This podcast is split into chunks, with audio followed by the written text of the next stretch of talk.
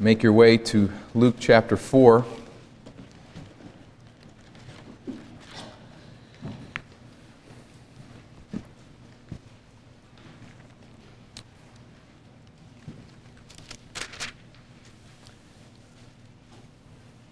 Many of us will remember the end of The Wizard of Oz. Young Dorothy holds Toto in her arms, shuts her eyes, and says, There's no place like home. There's no place like home. For all the wonder and the delight and adventure of the enchanted land of Oz, the yellow brick road, the emerald city, the unforgettable characters, Dorothy still longs for the drab familiarity of her home of Kansas. There simply is no place quite like home.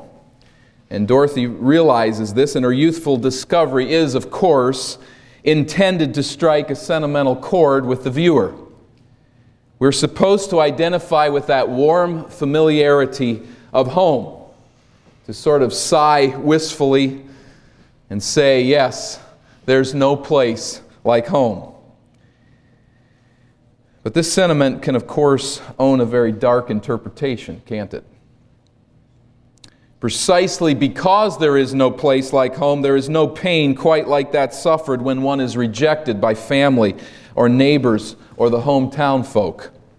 There's an intimate longing in each of us to be loved by our own, to be made to feel at home some place in this world and with some people. And so we find it quite troubling to be rejected by our own. Yet such rejection to varying degrees is a way of life for us as Christians. Our belief in the gospel of Jesus Christ renders us uniquely susceptible to rejection from our own. And I think most of us who have known the Lord for some time, who are seeking to walk faithfully with Him, you can fill in some of the blanks here very spe- with very specific illustrations.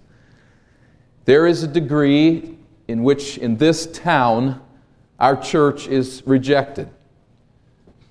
There's a degree to which we really don't fit in, and we're reminded of that from time to time in various situations. You probably sense a bit of standoffishness from your neighbors. Anyone who would leave on a day like this for church has got to have something wrong with them. I see my neighbors saying, I think, sometimes as I leave, What a beautiful morning today. But you probably sense that. You're not quite in. There's some problems there, some rejection by your own neighborhood, schoolmates. You could fill in some blanks, relatives. There's some people who just simply don't like what you think and there's an element of rejection there simply because you believe in the gospel of Jesus Christ.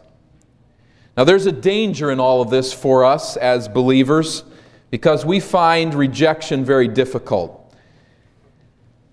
And so, as gospel believers, we are naturally tempted to avoid it in at least one of two ways. The first is to compromise, and the second is to isolate. Compromising, we adjust the gospel so that it's not quite as offensive. And even in our own lifestyle, we compromise the way that we are living so that it doesn't stand out quite so starkly wherever home is. The other means is isolation. We hide, we clam up in order to avoid the offense altogether. We hide out in our little rabbit holes and stay away from the people we might offend and say nothing and mind our own business. These are dangers for us as Christians. But we must come to terms, and this is what I'd like us to consider as a church today. We must come to terms with the fact that this was not the way of Jesus Christ, and it is not the way of those who want to follow him. To compromise the gospel or to isolate ourselves so as to avoid rejection. As believers in the gospel of Jesus Christ, we must learn to live with rejection. More than that, we must learn to live triumphantly and hopefully with rejection for the glory of God. Now, that's a tall task. But the gospel we proclaim, let's come to terms with it, will be rejected. There are people who will not want it, will not like it, and will not like us because we embrace it. That's our life. But this is our privileged calling. And this calling, we, and in this calling, we are in very good company. We serve a Savior. Remember how John put it? He came to his own and his own received him not. They rejected Jesus. We're reminded of this reality a very stark way in Luke chapter 4. In the experience of Jesus as he comes to his hometown of Nazareth. And we are challenged with what we should become as we see Jesus in this setting, and we are encouraged with the joy of honorable rejection. As we come to Luke 4, let's remember the context. We've seen Jesus baptized. There's the anointing of the Spirit, which consecrates him for his messianic ministry. The Father speaks from heaven, unimpeachable proof of who Jesus is. Now, Jesus is still in this area of the Jordan and then heads uh, toward the wilderness for the temptation. We'll look at this on the map. Jesus weathers this storm with these three temptations, defeating Satan with the truth of God's word. But uh, Jesus is somewhere down in this region, uh, probably somewhere right about here for his baptism. He works his way down here into this rugged region somewhere. We don't know where, but the temptation takes place in this area. It's a time of great difficulty, but also a time that reveals to us who Jesus is. I will leave this map on just for a few moments, but I'd like you to look back at Luke 4 and verse 14. We see there that Jesus returned to Galilee. We're setting this up here just a little bit, but as we look at the time frame of this Galilean ministry, so Jesus is down here, having been baptized, having been tempted. He works his way back up here to the north, around the Sea of Galilee, and in this 45 mile by 20, or 40 by 25 mile uh, section of land. This is where his ministry will play out, much of his ministry. There will be 18 months of ministry here. Now, as you look at 414 and you read that phrase, Jesus returned to Galilee, that's a major marker in the book of Luke. I'd like, you to, I'd like to take you to the end of this section. Let's go to 9, chapter 9 and verse 50. Chapter 9 and verse 50.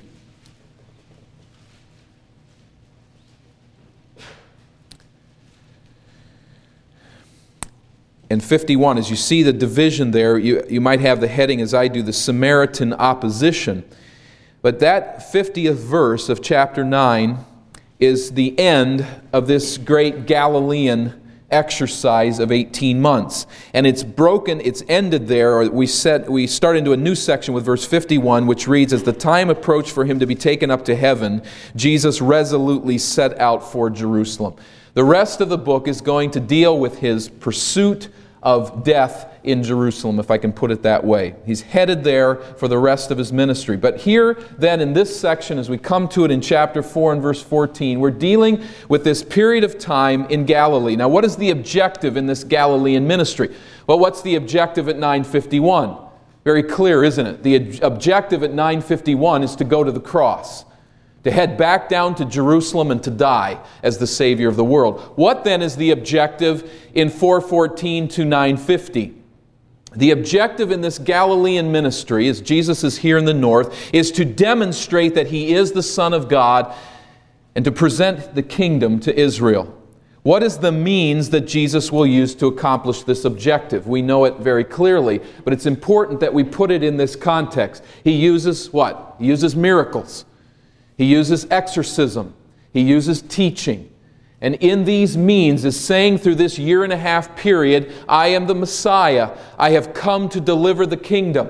At 951, there will be a different direction that he takes, and that is the direction to Jerusalem. This is the means. The grand finale, if you're still there in Luke chapter 9, of this Galilean ministry, we see beginning at verse 18 of Luke 9, and that is Peter's confession of Christ. So Peter is confessing exactly what Jesus wants everyone to see during his Galilean ministry. You are the Christ of God.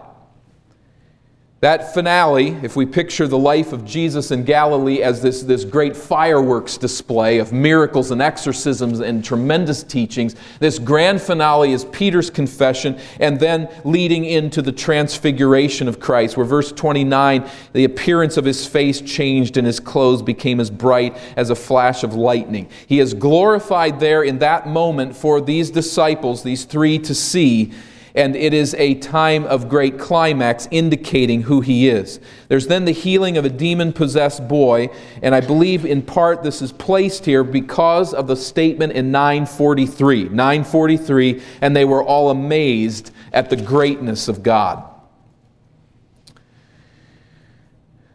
There is then the teaching on humility. And is that not an amazing way to bring out, bring to close this Galilean tour? He ends with his disciples, he ends with a teaching about what greatness is. In other words, he closes this Galilean ministry with saying exactly what John had said from the beginning He must increase, I must decrease. Jesus is saying here, so we are to walk in humility before God. He must increase, the transfiguration. We must de- decrease. True greatness is submission and following of Christ. All of this is laid out in this area. So that's the great section that we're looking at. Now, as we come back to Luke chapter 4, we find, first of all, Jesus ministering in his home region.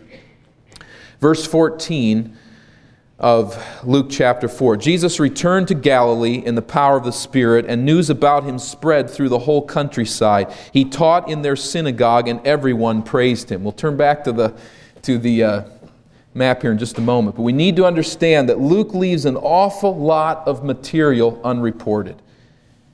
As we compare the other Gospels, we learn that after Jesus' fasting and temptation in the wilderness, John the Baptist is imprisoned. And Jesus decides to head north for the safer confines of Galilee. Now, Luke just doesn't put the material together that way, but this is what really initiates it. So, if I can see Israel again here, sorry, folks. uh, he's, he's down here with John. John attests to the fact that Jesus is the Lamb of God as he comes out of the temptation, but John is taken captive somewhere here on the Jordan as he is baptizing. Jesus then hightails it, so to speak, back to Galilee and we'll pick up his ministry here, but it's really not begun in earnest in what we would call the Galilean ministry. Jesus begins at, at this place now to gather some disciples with him, and up at Cana of Galilee, he performs his first miracle, that turning of the water to wine. He sets up his base at Capernaum on the Sea of Galilee, a major city sort of settles in there. This is, will be home base for this Galilean ministry. And then he heads down to Jerusalem once again. So, making his way back down, he comes to Jerusalem. And this is where he, for the first time, cleanses the temple. He sends out those profiteers and he really irritates the establishment. The Sadducees that are there and in control of the temple, and others that are, are cautious of what Jesus is doing, when he does that, he clears out these money changers. He clears out these people that are profiting off of the worship of God. Jesus really irritates the establishment. Now remember, there aren't as many Jews in Jerusalem and Judea, but they are very intense in their following of the laws of uh, Judaism that had risen up, and they also have some strong political power. So Jesus, after that, he sort of lights the torch here in Jerusalem when he cleanses the temple, and then he heads back up north through Samaria. Who does he stop to talk to there? You remember this, is a Samaritan woman. Now, as he comes back up here, this is where Luke says, he, in verses 14 and 15, that he's going from synagogue to synagogue, and people are listening to what he's saying. Jesus is now, he's, as, I've as he said, he's lit the torch in Jerusalem. He's staked his claim for who he is, that the temple belongs to his Father, that he is the Messiah. Now he is centered at Capernaum and working these miracles and demonstrating in this safer environment. There's more Jews here in Galilee, but there's far more Gentiles than there would be in, in Judea. And, it's, and, and the Jews tend to not be so monolithic, they're, they're, they're they uh, have different perspectives. And so Jesus can sort of fit into one town after another, and each town receives him a little bit differently, and each synagogue receives him a little bit differently and he's able to keep moving around and to survive during these 18 months to establish for Eden Baptist Church as we sit here this morning that he is Messiah.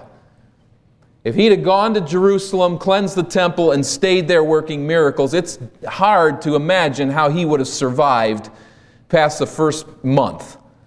But he goes up north and he's able to perform these miracles and do all that he does in this ministry. All right, so all of that, please understand, Luke leaves unstated. If we read it uh, from verse 13 to verse 14, it might seem that he leaves the temptation goes immediately to Galilee, and verse 14 then would seem to be somewhat confusing. Is verse 14 confusing now when we consider that there's some information that is skipped over? No, it's not. News about him spread through the whole countryside. Everyone is praising him. There's a lot of enthusiasm on the part of the common people for Jesus' ministry. So word spreads. Thank you.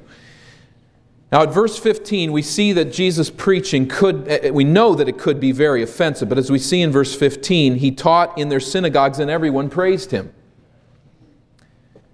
Let's set on that for just a moment. His preaching was winsome. People heard Jesus preach and they liked what they heard. It doesn't mean they understand all that they heard, but they liked what they heard. He was winsome. He was not rejected because he was obnoxious. And I've endured a fair number of evangelists who have seemed to have that underlying theme in some of their messages.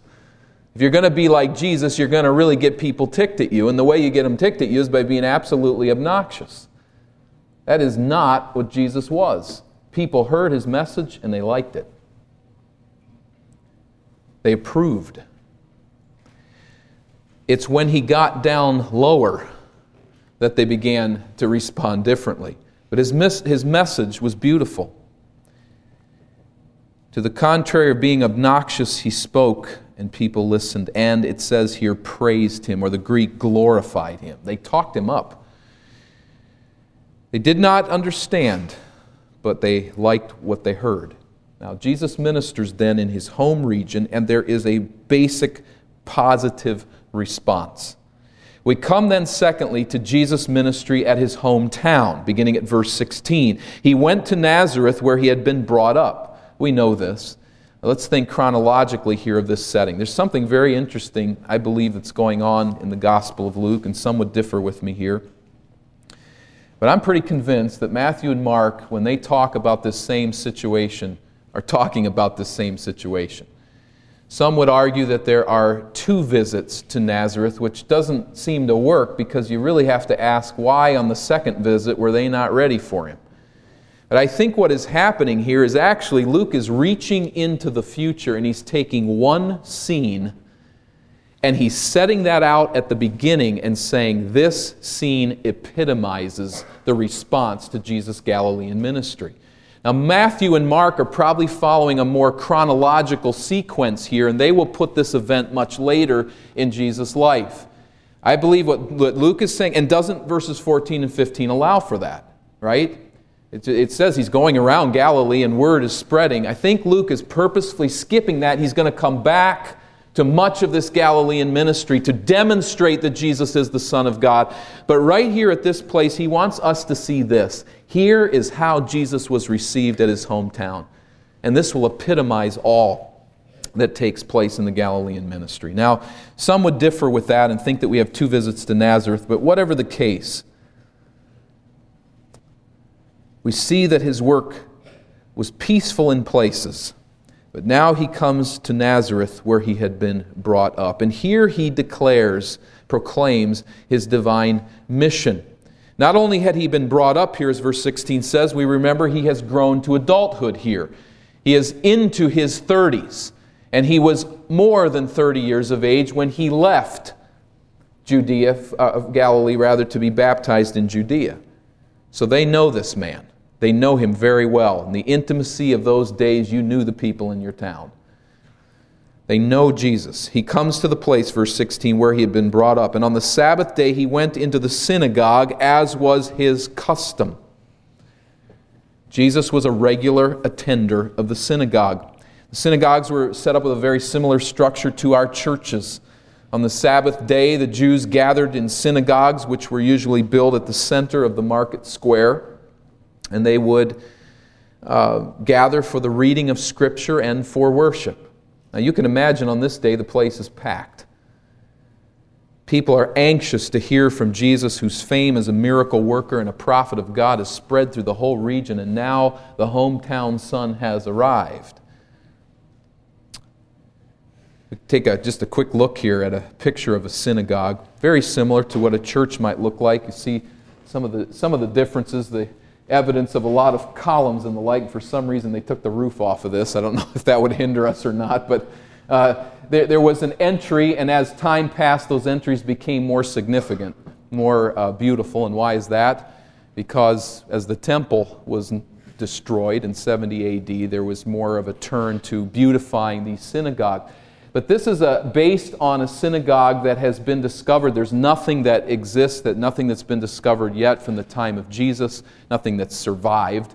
But uh, we, figuring back from the second century, very close, they would probably have been very similar in their structure.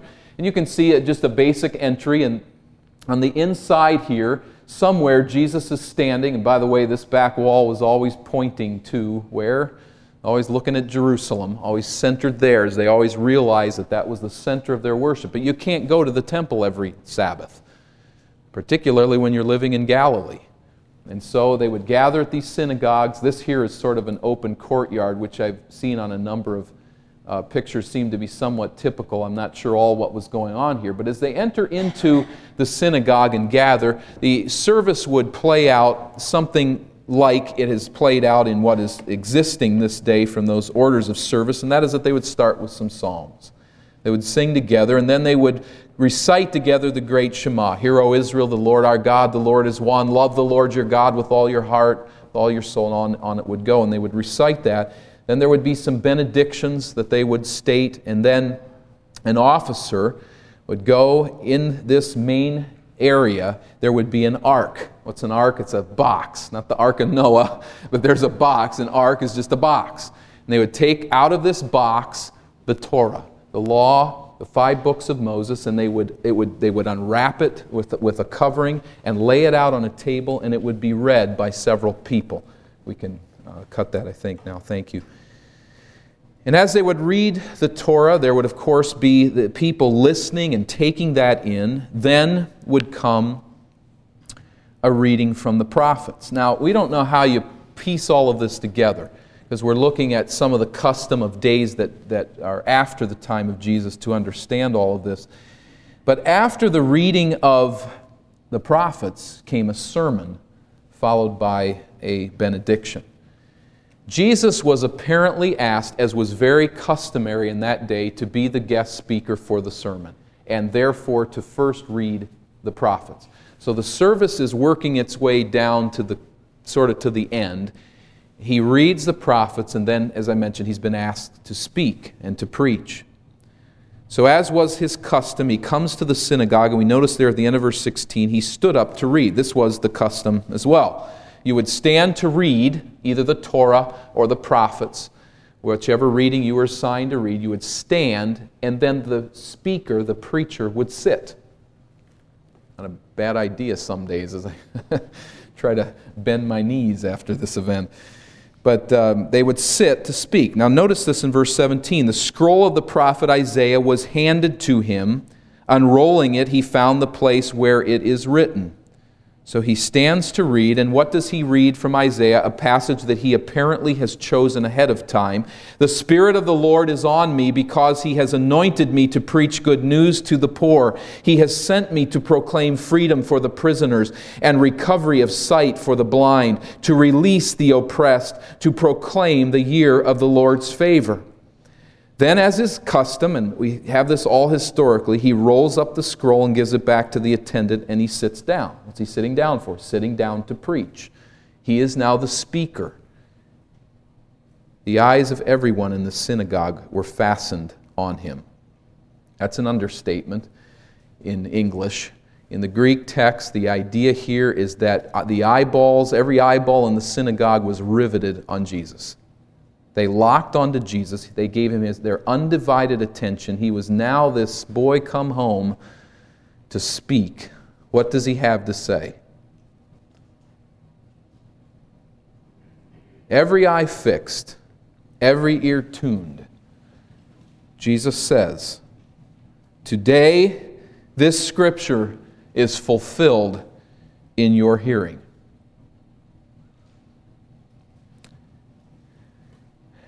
Fulfilled. What Isaiah the prophet had said and written so long ago has come to completion in me.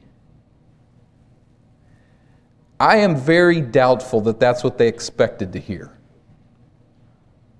I'm also doubtful that this is the whole sermon, as verse 22 would indicate there seems to have been more said, for all spoke well of him and were amazed at the gracious words that came from his lips. Isn't this Joseph's son? They asked. A lot of things going on there in that response. But here's Jesus' message this passage is fulfilled.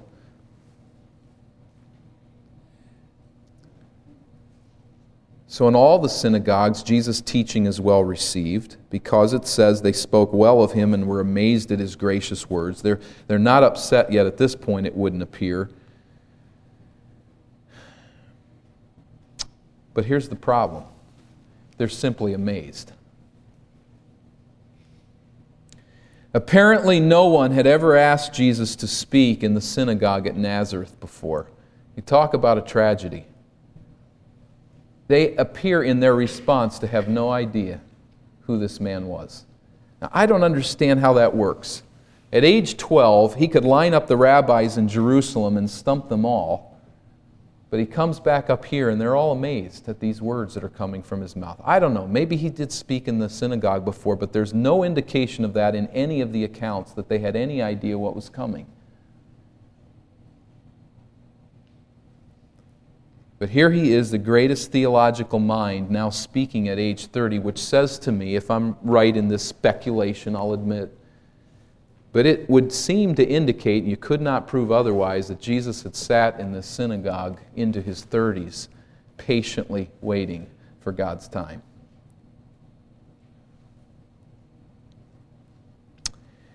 What do they say? They're amazed. They're awed, these gracious words, amazing speaker. But what do they say? Isn't this Joseph's son?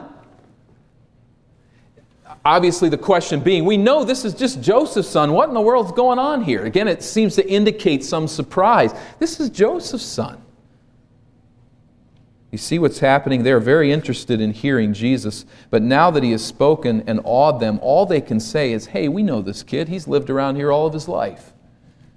Let me put that in just a little different scenario for us, just to try to illustrate. Let's say that there's a, a young man who excels in baseball. Nobody really knows he excels in baseball because he's always doing other things and he plays a little bit, but everybody, you know, they kind of remember him sort of playing baseball, but he kind of moves out of the small hometown and he goes off to the big city. And as Providence would have it over the years, he becomes a major league baseball player. And he comes back to an area town to play the home team, what was his home team, and there's all this talk. He's coming back to his hometown to play the game, this great pitcher. And he pitches a no hitter. And I mean, everybody's going crazy. It's this, this great event. And they go to his old high school coach and they say to him, who knew this kid growing up, they say, Have you ever seen any pitcher do such work? And the reporters just glowing and oozing with all of this praise. And the old high school coach says, Yeah, this kid grew up around here. And that's all he says. So, you know, that's not a real strong compliment, is it, about the man's game? And there might be a little something to that. That all this old coach can say is, Yeah, we, we know him. He grew up around here. Well, he grew up around here, but what about the no hitter that he just pitched in the major leagues? There, there's a little bit of that, if, if, I may, if it's making sense, there's a little bit of that, I think, going on here with Jesus. There is an amazing sermon that has been preached. There are gracious words that have been offered. There's a theological mind that is sitting before them, and all they can say is, hey, isn't this Joseph's son? We know this guy. He's been around here before. But what is it that he was actually saying? These Nazar- Nazarenes, all they want to do is talk about the fact that they knew him. But what does Jesus say? Let's focus on this for a few moments. Verse 18 The Spirit of the Lord is upon me, because he has anointed me to preach good news to the poor. When was Jesus anointed? This would appear to be a reference back to his baptism when the Holy Spirit comes and descends upon him, and Jesus is commissioned to preach the good news to the poor. If I'm right in my conjecture here, I don't think he's been commissioned to preach to the poor yet at this point. Undoubtedly, he shared the truth of God with people all along, but in a unique way, he is now baptized or anointed rather by the Spirit, and in this unique way is proclaiming the good news to the poor. Gospel of Jesus is the best news that the world has ever heard. It's good news. It's a message of hope for the poor. You'll notice as you work your way through 18 and 19, it is a message of freedom for prisoners, of recovery of sight for the blind, of release for the oppressed, or the Greek word shattered, those broken in pieces. Jesus was called to proclaim the year of the Lord's favor, we see in verse 19. That is probably an allusion to the great year of Jubilee. Every 50 years, all debts were canceled all prisoners were set free, and every rich man in town was really worried. All they'd done to get other people's land and to secure slaves who had run out of money and had to enslave themselves, all of that went back. And you started all over again. But boy, can you imagine the singing of the slaves and the people who got their land back after being in absolute abject poverty for these whatever many years? It was a weird time, but it was God's will. He wanted that release, and it seems that Jesus is saying, in a sense, then, that the great eschatological jubilee has dawned. The great last day jubilee has come. He's come to release those bound in sin and to set them forever free. The Spirit of the Lord is on me to preach the good news, to proclaim the Lord's favor.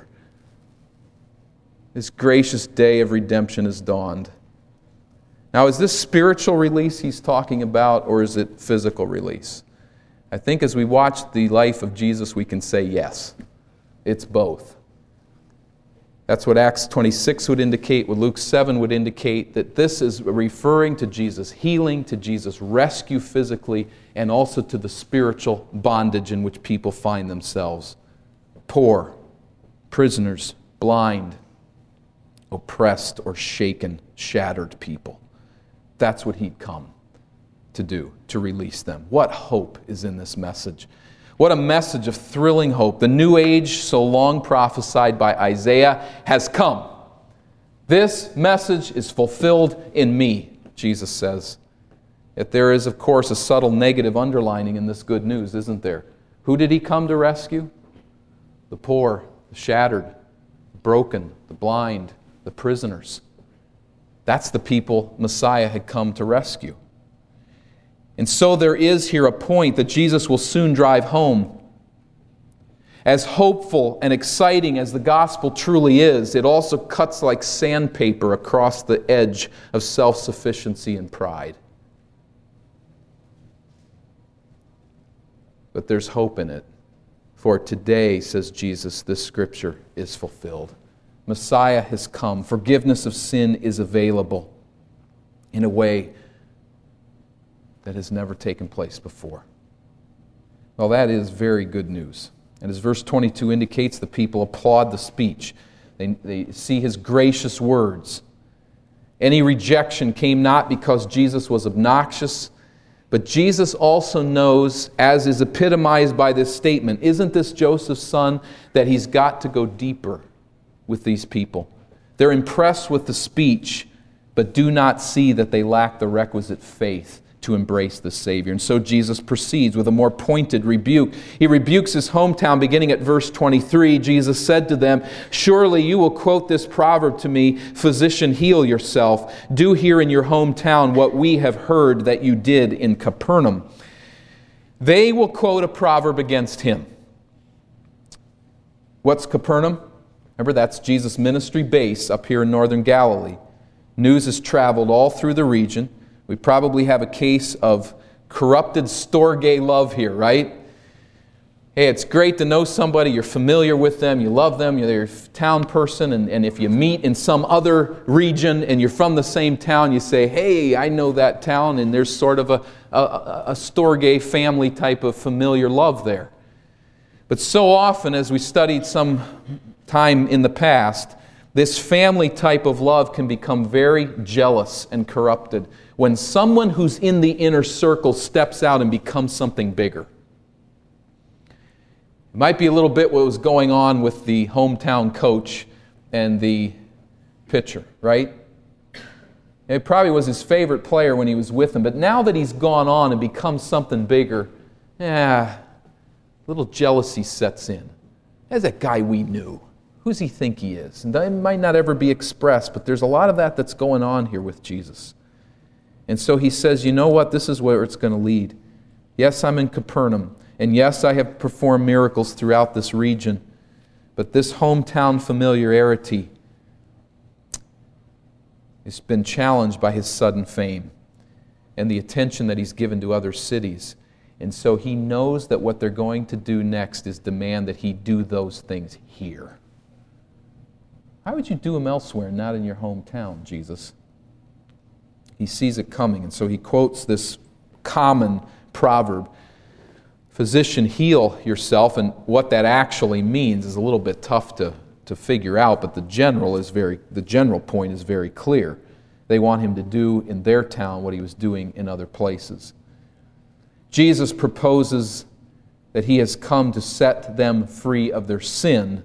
They propose that he get busy doing miracles and showing them who he is. It's a lack of faith. And so he says, You will quote this proverb. Notice what he does next. Now he quotes a proverb against them. Verse 24 I tell you the truth, no prophet is accepted in his hometown. Overtones of the rejected prophets of Israel, indicators of the knowledge of offended Storge love. No prophet is accepted in his hometown. We know this guy, we know where he's from. Now, Jesus applies this in a very pointed way. Notice what he does, verse 25. I assure you that there were many widows in Israel in Elijah's time when the sky was shut for three and a half years and there was a severe famine throughout the land. Remember the Old Testament account, 1 Kings 17? Elijah's walking through this land that's been cursed by God by a three and a half year drought. It, it, I don't think there's any irony here. I mean, this is, I believe, intentional in Jesus' illustration that it's a time of Israel's punishment and lack of faith. And Elijah's working his way around. Nobody's got anything to eat. They're all dying of starvation. And he comes to this widow who's picking up sticks and he says, Will you make a meal for me? And she says, I've got this flour and I've got this oil. I'm putting it together for the last meal before me and my son die. Well, what does she have to lose? So, all right, I'll make you the meal. And Elijah says to her, You will have flour and oil until this drought is over. That's a wonderful story. But when you're a Jew and you have a deep seated animosity toward Gentiles and you believe that God is on your side uniquely against the Gentiles, you're not real pleased with what Jesus is saying here. What Jesus is saying is, you know how many Jews were starving in Palestine during the famine? And God sends Elijah to a Gentile to give her food. Where'd that come from? What's he saying this for? People are really starting to warm up to Jesus' message, and not in a very positive way. As he says, verse 26 Elijah was not sent to any of them, but to a widow of Zarephath in the region of Sidon. Pagans, Gentiles, people outside of God's interest as far as the Jews of Jesus' time were concerned. God sent Elijah there. Hmm. What's true about this woman? She's a Gentile. That's offensive. You know the other thing that's true about her? She's poor. She's poor. She's oppressed. She's shattered. She's in bondage to hunger and starvation. And she responds in faith to the call of God. Illustration number two. Verse 27 There were many in Israel with leprosy in the time of Elisha the prophet, yet not one of them was cleansed, only Naaman the Syrian. 2 Kings 5. You remember Naaman, and this may be intentional too in Jesus' illustration, was very mad at Elisha when he told him to go wash in the Jordan River.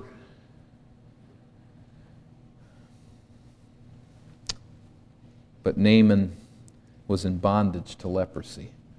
And he came to Elisha with thanksgiving after having obeyed. He came back cleansed. There were a lot of lepers in Palestine, says Jesus, but only a Gentile leper was saved, was cured, was, was healed. Now that's about all they can take. We want you to do miracles. We want you, give us the show, Jesus. We know who you are. You've grown up around here. We're not impressed, but show us this big stuff that you're showing everybody else. Jesus goes to the heart of the matter, puts his finger on that sore spot. And you notice the response in verse 28 by his own people. All the people in the synagogue were furious when they heard this. They got up, drove him out of the town, and took him to the brow of the hill on which the town was built in order to throw him down the cliff. But he walked right through the crowd and went on his way. Now, how's that for a hometown reception? Can you see them pushing him down the steps of the synagogue and out the door and to the edge of this cliff to kill him? Local boy makes good, returns home, and is thrown down a cliff. Quite a story. What evidence of utter depravity in the heart of mankind. You know, there's a reason we sang the songs we sang earlier this morning. Because this kind of rejection's in all of our hearts. And it's wound in there with tentacles that cannot be removed. And the only way through it is for God to turn the lights on and allow us to respond in love and appreciation rather than like this. I think we're in danger when we think, oh, if I'd have been in Nazareth, I would have got the point. I would have seen what he was saying. I wouldn't have done this. We'd have all done this without the help and the mercy of God. Who do you think you are telling us anything about our walk with God? He'd touched a nerve. He'd rubbed the sandpaper of rebuke against the raw nerve of self sufficiency and pride, and they reacted violently. In his own hometown. Think, think of the depravity of. They had known this man for over 30 years, and he had never sinned. And yet, this offense, and they're willing to murder him. That's the response to the gospel. You see what comes out of these ashes? That's why we're here today.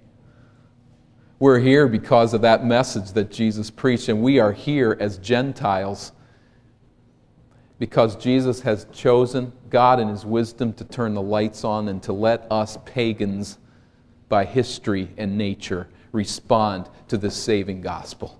And to raise our hand and say, I'm one of those. I'm one of the poor. I'm one of the shattered. I'm one of the blind. I'm in prison to my sin.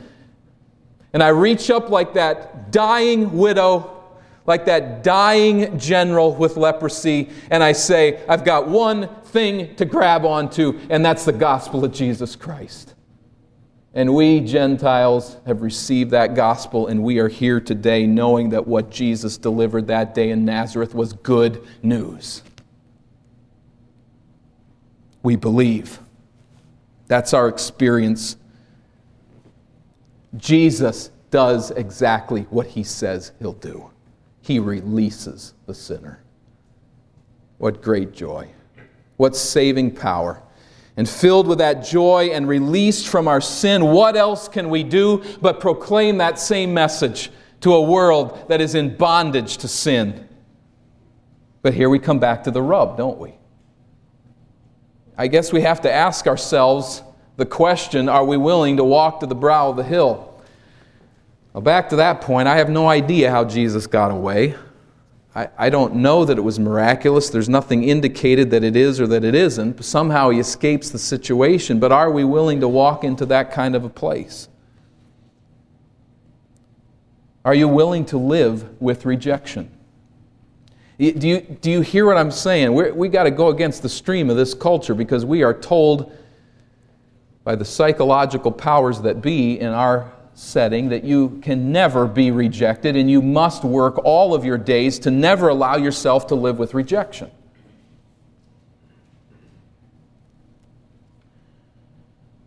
Our Savior, the one you follow, the one whose name you say is your life, came to his own, and his own did not receive him.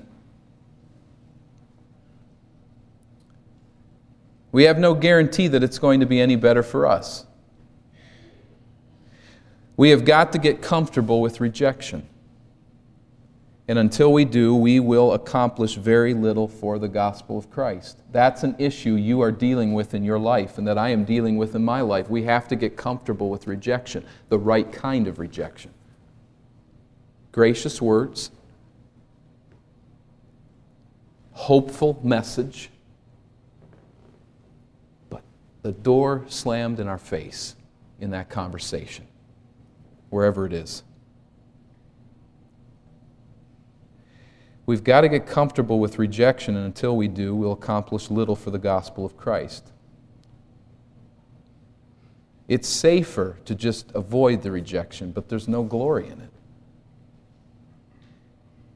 So here's my call, and I think the call to us from this passage. We must learn to graciously, winsomely proclaim and live out the good news, trusting God to protect us and to reward us. Two keys, I think, in this, very briefly. Number one, we have to believe that Jesus will do it when we share the gospel, if all we look at is rejection and all we're doing is preparing for how we will be turned away, this person won't want to enter a Bible study, won't want to come to church, won't want to listen to our testimony, will write us off and run us out of, the, out of uh, where we are. If that's how we're going at it, if that's how we're looking at it, we're not getting the picture. Jesus said he'd release the prisoner and he will release the prisoners. Not all of them, not most of them, if we're faithful in witness but He's going to do it. You're going to take that gospel winsomely and graciously, lay your life and your heart out in front of somebody who could stab a knife through it, and you're going to say, I've got good news for you. And you're going to believe that Jesus is going to open some eyes and he's going to do what he said he'd do and release them from their sin we need to believe that Jesus will do it. Secondly, I think that we need to realize that yes, there is no place like home. And we've got to figure out where home is. Our problem with rejection is generally because we think this is our home and it's not. Where's your home? That will determine how you live with rejection for the gospel. John Piper tells the story of an African Maasai warrior named Joseph. Walking along a hot, dusty road in Africa, man presented the gospel to him, and God just opened the man's eyes, Joseph's eyes, and right there and then he responded to the gospel of Christ. Oh, what do you do when you've learned such good news? He turned around, went to his village, and told them about Christ, and went from hut to hut and started telling them what Jesus had done for them. And to his utter shock, the men grabbed him, hauled him out into the bush, and the women beat him with barbed wire, leaving him for, for to die. As the story goes, he revived, went back, and said, There's got to be one simple thing here that's the problem. I didn't get the story right. They could not possibly have understood what I was saying to them. So he reworks his story. Man's a warrior. I guess he's willing to take a little bit, but he goes back in and tries again. Same response. Men grab him, haul him out. Women beat him with barbed wire and leave him for dead. Well, the guy's got a thick skull, a lot of people would say, and he goes back and tries once more. They're just not understanding what I've learned. I've got to try it again. This time, as he lost consciousness, he recounts he saw the women who were beating him with tears in their eyes. That's all he remembers. He woke up in his own bed with them ministering to him and bringing him back to physical health and telling him that they were ready to listen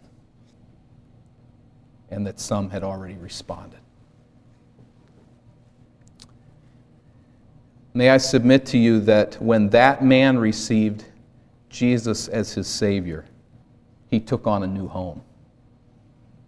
Going back to his village was just where he had contacts and he knew and loved those people, but that wasn't his home anymore. Rejection at home wasn't the big issue. He was serving another country, whether he knew it or not. I don't know how much he knew, but it was that homeland that he served. A few years ago, Beth and I, when we were in Nova Scotia, saw the plaque to a missionary who had labored effectively in the South Sea Islands, winning savage islanders to Christ. I thought as we looked at that, as I recall, in a kind of very empty museum stuck off on a corner somewhere where they probably felt a little ashamed about it all. This Christian missionary going to convert natives. Nobody had a clue what that plaque was saying or the story behind it. What an amazing story behind that simple plaque of that man who had a very effective ministry in the South Sea Islands, near, somewhat in the region of Australia. The story goes back to 1839 when the London Missionary Society sent two of their finest men to evangelize savage tribes in this region, in these islands. There are two men, John Williams, James Harris. They went on this long journey from England by sea. All the prayers and the planning and the preparation, the money, the commitment. I mean, this was a great, you didn't just get a ticket and fly over there.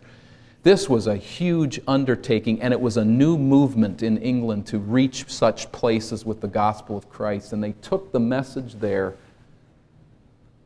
Two men, they get off the ship, and within minutes, they're dead. The cannibals cut them down and eat them. It's only 19 years later, and a man by the name of John Paton says, I'm going to go to those same islands. Well, how, how are you going to respond? This guy in your church that you love who has great testimony of faith for Jesus Christ says, I'm going to go follow those guys. What are you going to say? Well, yeah, have a, have a great time. You know, it, well, there's objection. John, you can't do that. You don't understand. I love this passage from a uh, Mr. Dixon who said to Paton, You will be eaten by cannibals. Old crotchety guy, I suppose. Probably loved him with all of his heart. But listen what Paton says, one of the great quotations from history. Mr. Dixon, he said, You are advanced in years now and your prospect is soon to be laid in the grave, there to be eaten by worms. I confess to you that if I can but live and die serving and honoring the Lord Jesus, it will make no difference to me whether I'm eaten by cannibals or by worms. And in the great day, my resurrection body will rise as fair as yours in the likeness of our risen Savior. Now, let me ask you where's John Paton's focus? Where's home? It's not down here. Like the Apostle Paul, Paton was simply saying with his words, My citizenship is in heaven, from whence I seek a returning Savior. I await a returning Lord. That's my home. When heaven is your home, rejection here is doable. Because heaven is a home in which Jesus promises any rejection here for the gospel of Christ will be duly rewarded there as well as here. Matthew 5, you remember Jesus' words Blessed are you when people insult you. Blessed.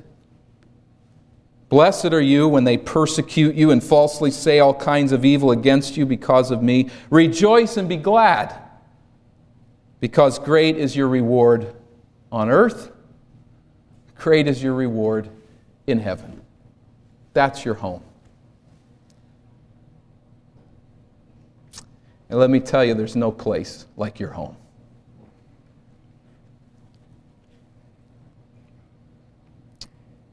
That's the way they persecuted, said Jesus, the prophets that went before you, not the least of which was him.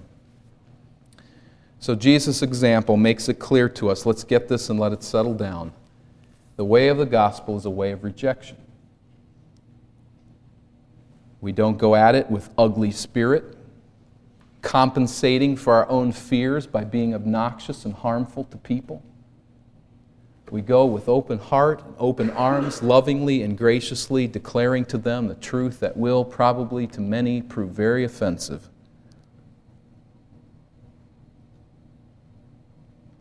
But we speak graciously of this salvation with a focus on heaven's shores. There's no place like home. And while we live as resident aliens here, we need to bring as many people with us to that glorious land as God will allow us. Is that a bad life? We have the greatest, most positive message on earth to proclaim. You can be released from your sin.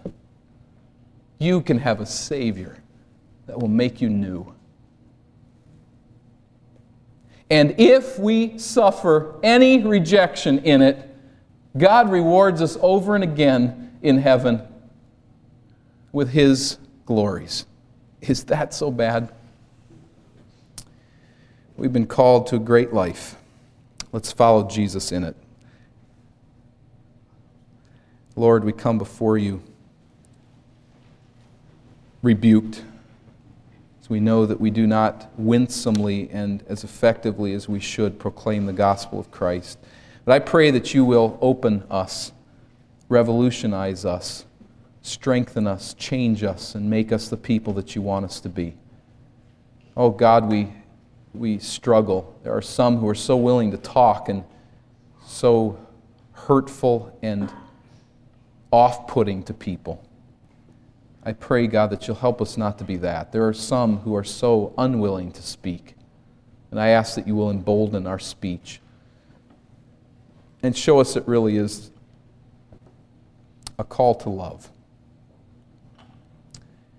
May we be comfortable with rejection, knowing that we have a home, a home where all is right, where love is real, and re- where rewards await. I pray that you'll move us as a church to this end. In the name of Christ, I pray. Amen.